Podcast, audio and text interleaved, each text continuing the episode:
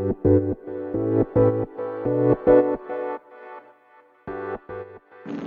い、皆様、こんにちは。ラチェです。このチャンネルでは、見習いこんまり流片付けコンサルタントである私が、もっとお片付けがしたくなる、そんな理由についてお話ししていくチャンネルでございます。ということで、皆様、本日もお聴きいただきありがとうございます。えっ、と、今日のテーマはですね、一つ残らずこだわろうというお話をしていこうと思います。はい、皆さん、ご自身が持っている持ち物で、こだわって買ったものとか、こだわって使っているものっていうのがあると思います。ちょっと想像していただきたいんですけれど、例えば、悩みに悩んで買ったものだったり、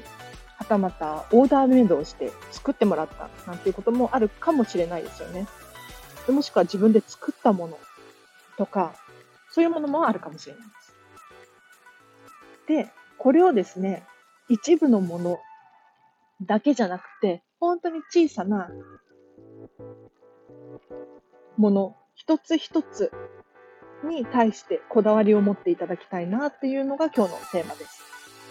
例えば私の場合ですと、ボールペン1本でもそうですし、ノート1冊もそうなんですけれど、本当にこだわって選んで買ってます。で、どういう基準で選んでるかっていうと、自分が好きなもの、自分が使ってて心地いいもの、見ていて嬉しい気持ちになる。えっ、と、私が持っていそうだなって客観的に思うもの。そういうものを持っています。で、先ほど、ちょっと私の個人的な話なんですけれど、おばあちゃんと電話をしていて、おばあちゃんがね、割り箸を捨てたんだっていう話をしてたんです。で、割り箸を捨てるっていうのも、まあ、人それぞれなので、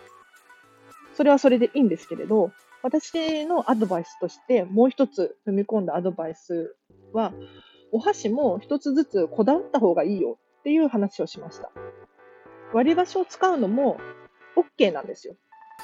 ただ、どうして割り箸じゃないといけないのかとか、そういう理由にとことんこだわった方がいいです。例えば、割り箸を使うメリットって何だろうって考えたときに、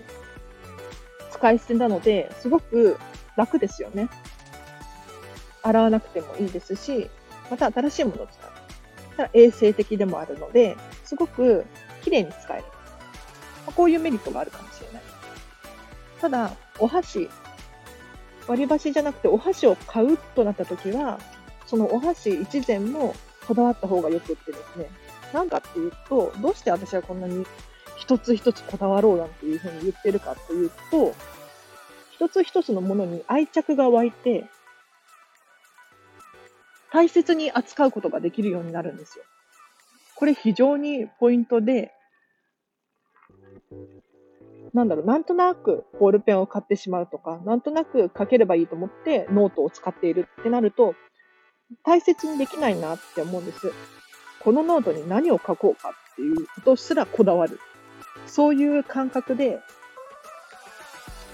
愛着を持って物と接することができるので、本当におすすめです。なのでですね、皆さん、もしなんとなく買ってしまっているものとかがあるとしたら、理由をつけてあげてほしいんです。これを買った理由。で、もし、そうじゃない、うん、理由がないとするのであれば、次買うときとか、こだわって理由をつけて買ってあげてほしいななんて思います。では、ここまでにします。えっ、ー、と、最近ですね、すごい可愛い傘を買ったんですよ。もうすっごい可愛い。今まで傘を持っていなくって、持っていないっていうのは本当にゼロ本でした。というのもですね、私、私自身の傘は持っていないっていうことですね。あの、実家に今住んでるので、なんかビニール傘とかもありますし、で職場に、職場が飲食店なので、お客さんの忘れ物のビニール傘っていうのが大量にあってですね、それを、まあ、仕事の帰りとかだったら使っちゃう感じですね。あ、もちろん、あの、本当に全然取りに来そうにない傘を使っています。で、その傘どうするかというと、家に溜め込まずに、次の日には職場に返すっていう感じで傘がなくても生きていける生活をしていたんですけれど、もう傘は本当はずっとずっと欲しくって、こだわった傘を欲しかったんですけれど、ようやく見つけてですね、といっても昔使ってたんですよ、ここのブランドの傘を。本当に可愛いので、ちょっとおすすめしようかな。あの、フルトンっていうイギリスのブランドでめちゃめちゃ高いビニール傘なんですけれど、イギリス王室もね、ずっと使ってる傘なんですよ。で、どうして私このビニール傘こだわって買うかっていうと、やっぱり大切にできますよね。これを使っているのもすごく楽しいですし、この傘をまた使いたいから、すごく丁寧に扱う。でこうなったら、多分忘れ物とかもしないと思うんですよ。だって持って、私が持っていることがハッピーなので、もう手放したくないくらい。だからね、本当に何でもそうなんですけれど、一つ一つのものにこだわるっていうのはおすすめです。